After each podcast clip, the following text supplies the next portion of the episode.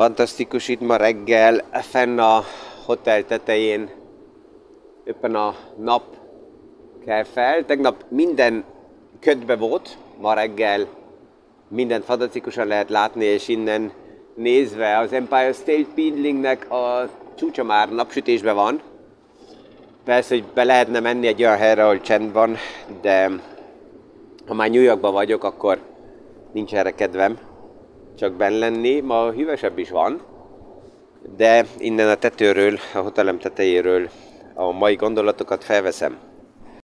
Mi is aktuális pénzpiaci témákról, összefüggésekről beszélgetünk. Gazdaságról érthetően János Zsolttal. Üdvözlünk mindenkit a mai PFS Kávézac podcaston.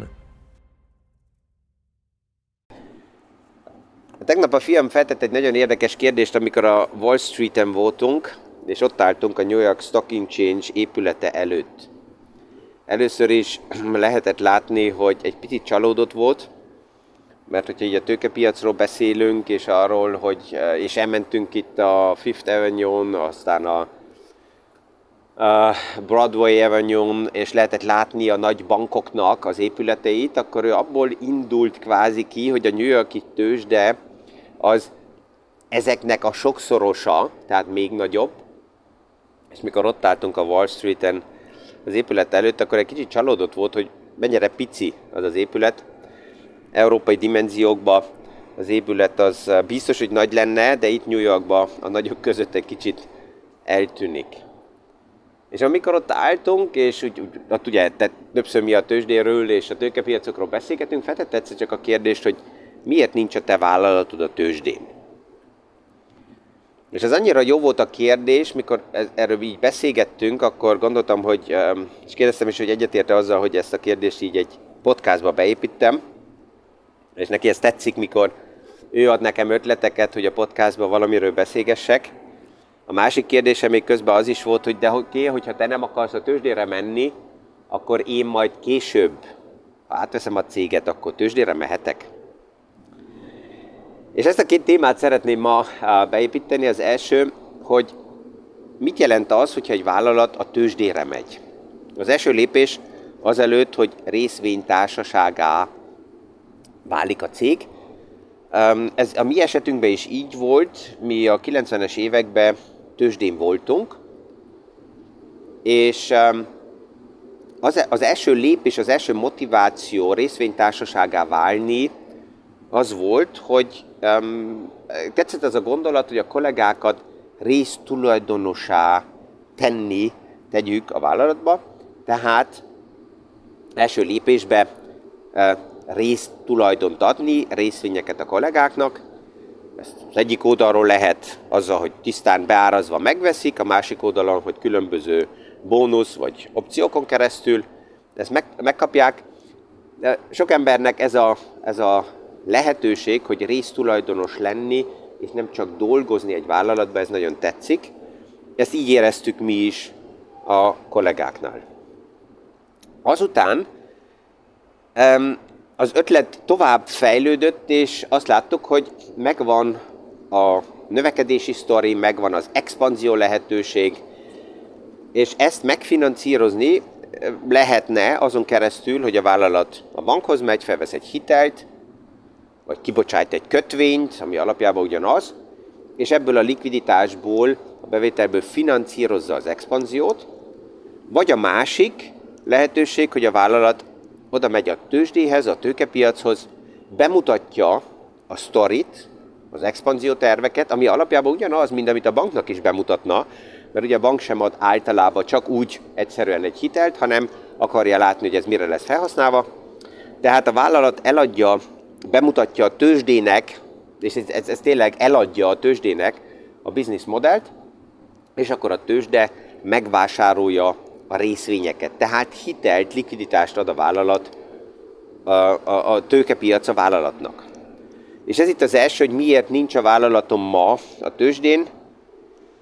A mai szituációban is, business modellben is nem látjuk azt érdemesnek, attól eltérve, hogy kollégák résztulajdonosok, ez a tőzsde nélkül is működik, de ma nem látjuk azt a lehetőséget, vagy azt a víziót, hogy hitellel, likviditással pluszba gyorsabban expanzióba mennénk, ezért ma nem vagyunk tőzsdén. Ez lehet, hogy valamikor majd megváltozik. Tehát vissza a tőzsdére menetelhez, amikor a tulajdonosok, a vállalatok tulajdonosai részvényeket adnak el a tőzsdének, ezt a folyamatot úgy nevezik, hogy IPO, tehát ez az első pillanat, amikor egy részvény be van jegyezve a tőzsdén, ez egy angol kifejezés, IPO, a lerövidítés ennek, és a kérdés mindig az, hogy mi a jó. Hogyha az első bejegyzésnél egy részvény minél magasabb áron van beárazva, vagy pedig minél alacsonyabban. A tőkepiacnak tetszene az, hogyha milyen alacsonyabb lenne a részvény beárazása, mert akkor megvan a fantázia, hogy alul értékelt a cég, ahhoz képest, ami a business modellben rejlik, és akkor így az árfolyam növekedés a tőzsdejegyzés után erősebb tud lenni. A tulajdonosoknak, nekik pedig az az érdekük, hogy minél drágább legyen az részvény az első jegyzéskor, mert azt jelenti, hogy ebből ők akkor legtöbb pénzt kapják. A tulajdonosoknak az lényeges, hogy a tőzsdére menetel időpontjába keresnek ők pénzt. Azután, miután a tőzsdére ment egy vállalat, és a részvény be van jegyezve, azután alapjában nekik ebből nincs nagy előnyük, ott már elindul a kötelesség, tehát akkor a tulajdonosoknak teljesíteni kell a business modellen keresztül, mert negyedévente a tőzsde akarja látni a számokat.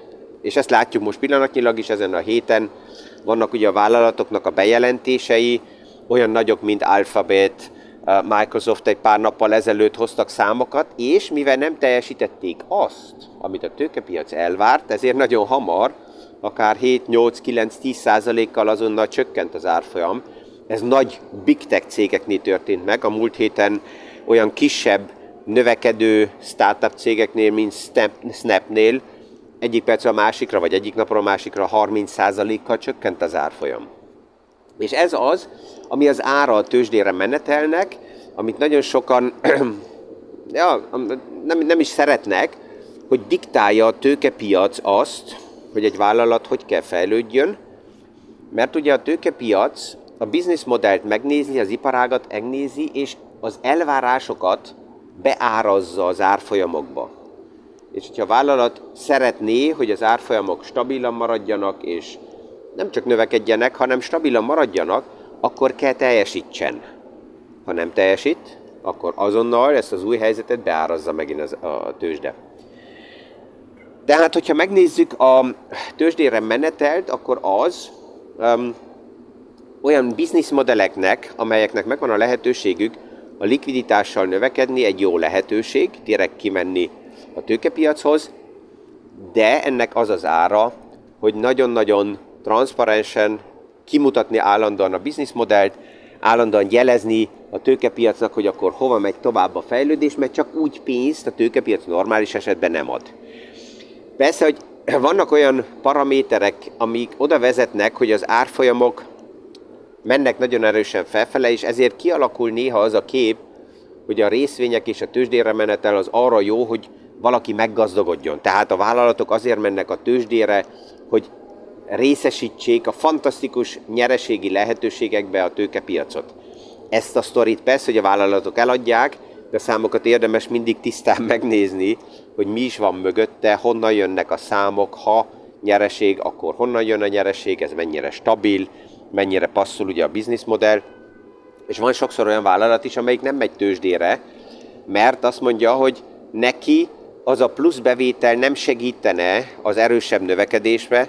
Erre egy jó példa volt a Red Bull, Dietrich Mateschitz, akit többször megkérdeztek, hogy ha annyira jó a bizniszmodelle, miért nem megy a tőzsdére, és ő mindig azt mondta, hogy az a cash flow, amit generál Red Bull, az neki bőven elég az ő expanziójához, plusz cash flow-ra, plusz likviditásra nincsen szüksége, és ennek azután azt az árát megvenni, hogy ott mindig valaki beleszól kívülről a tőkepiac negyed évente az ő bizniszmodellébe.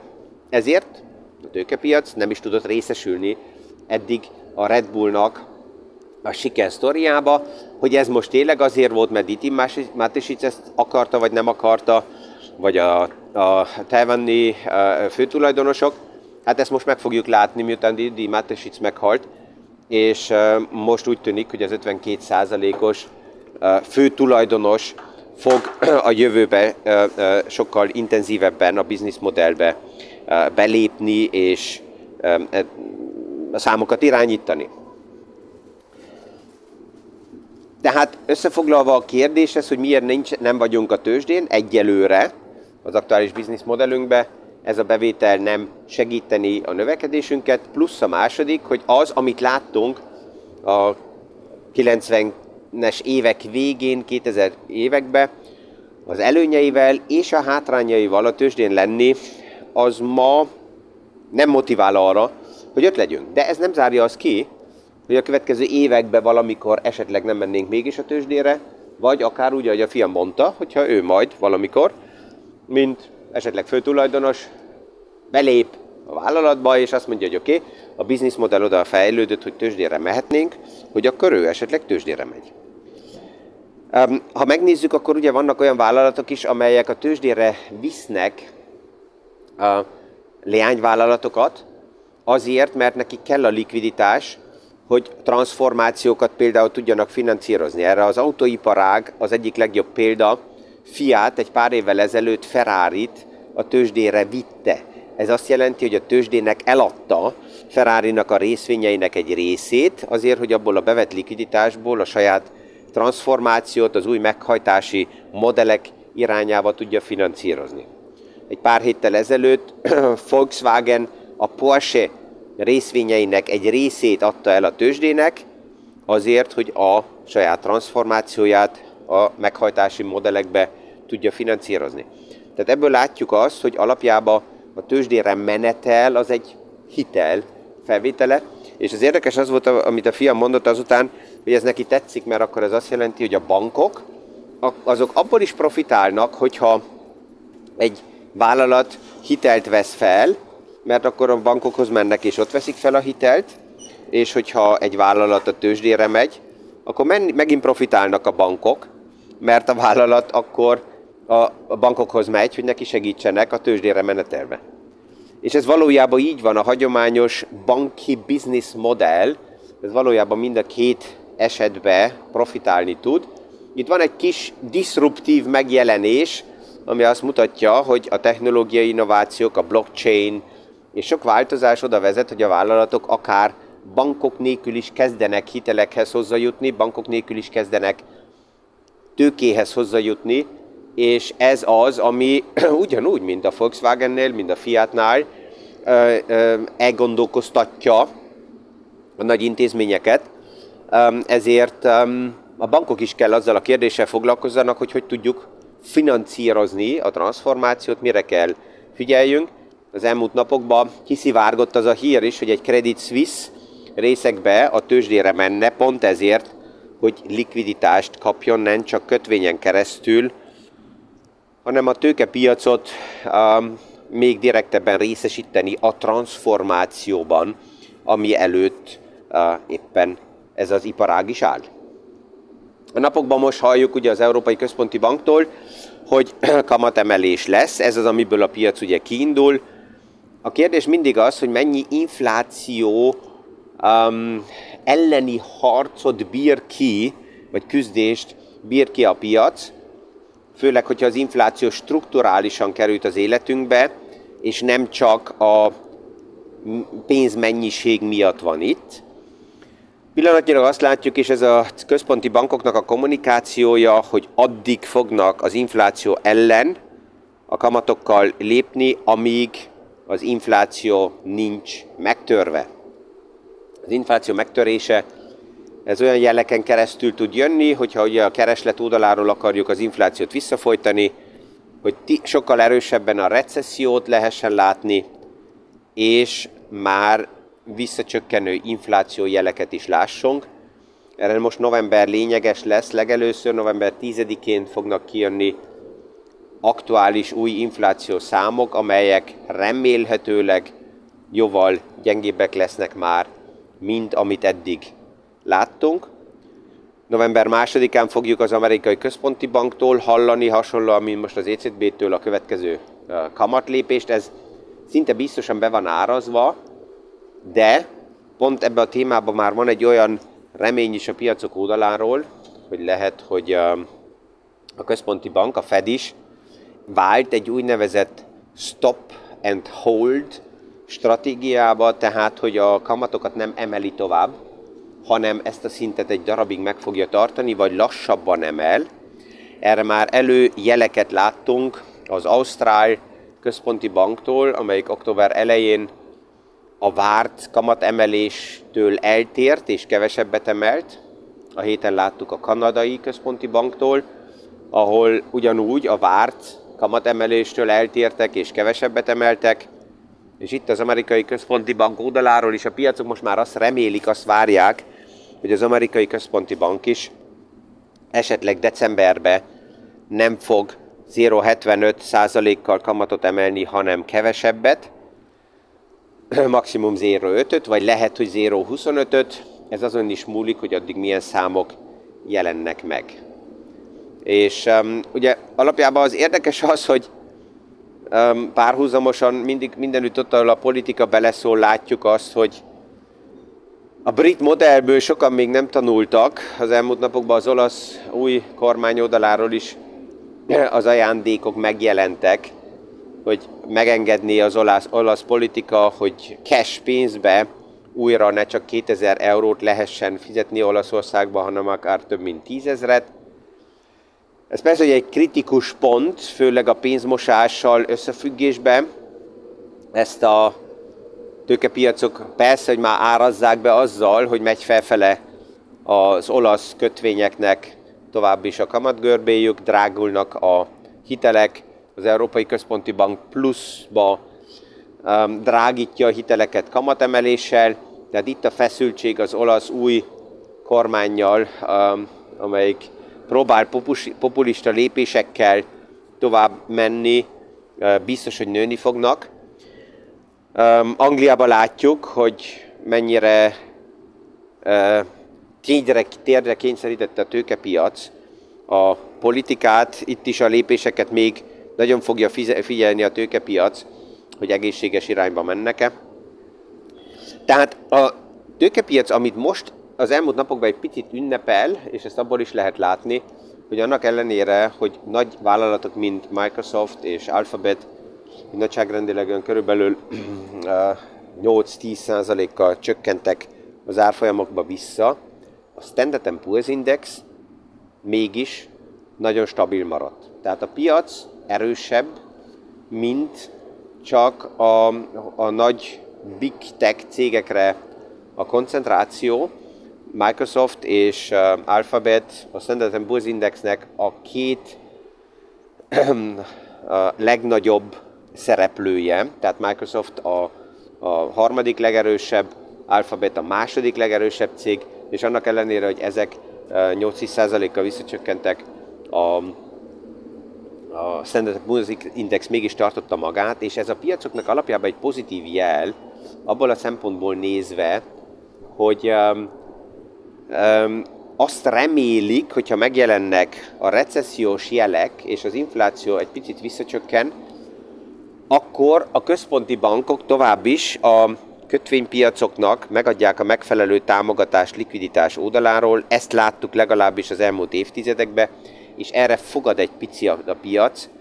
Ez igaz, hogy egy ilyen perverz gondolat, hogy a piac már ünnepli azt, hogy esetleg negatív jelek fognak hivatalosá válni, de pont ezért is fontos, hogy mi itt a podcastokban és újra erről beszélgessünk, hogy megértsük az összefüggéseket, és ez segítsen az alapjában a döntésekbe, hogy itt hideg fejjel, nyugodt gondolatokkal lehessen a stratégiákat a portfóliókba kezelni, és ezért remélem, hogy ez a mai kérdés is, amit a film ugye feldobott, és ez úgy éreztem, hogy ez passzol erről beszélgetni, hogy mit is jelent az, hogy egy vállalat ma tőzsdén van részvényformájában, vagy nincs, mik az előnyök, mik a lehetőségek, mik a kötelességek, és ebből egy plusz szeletet a tőkepiacból ma meg tudtunk világítani.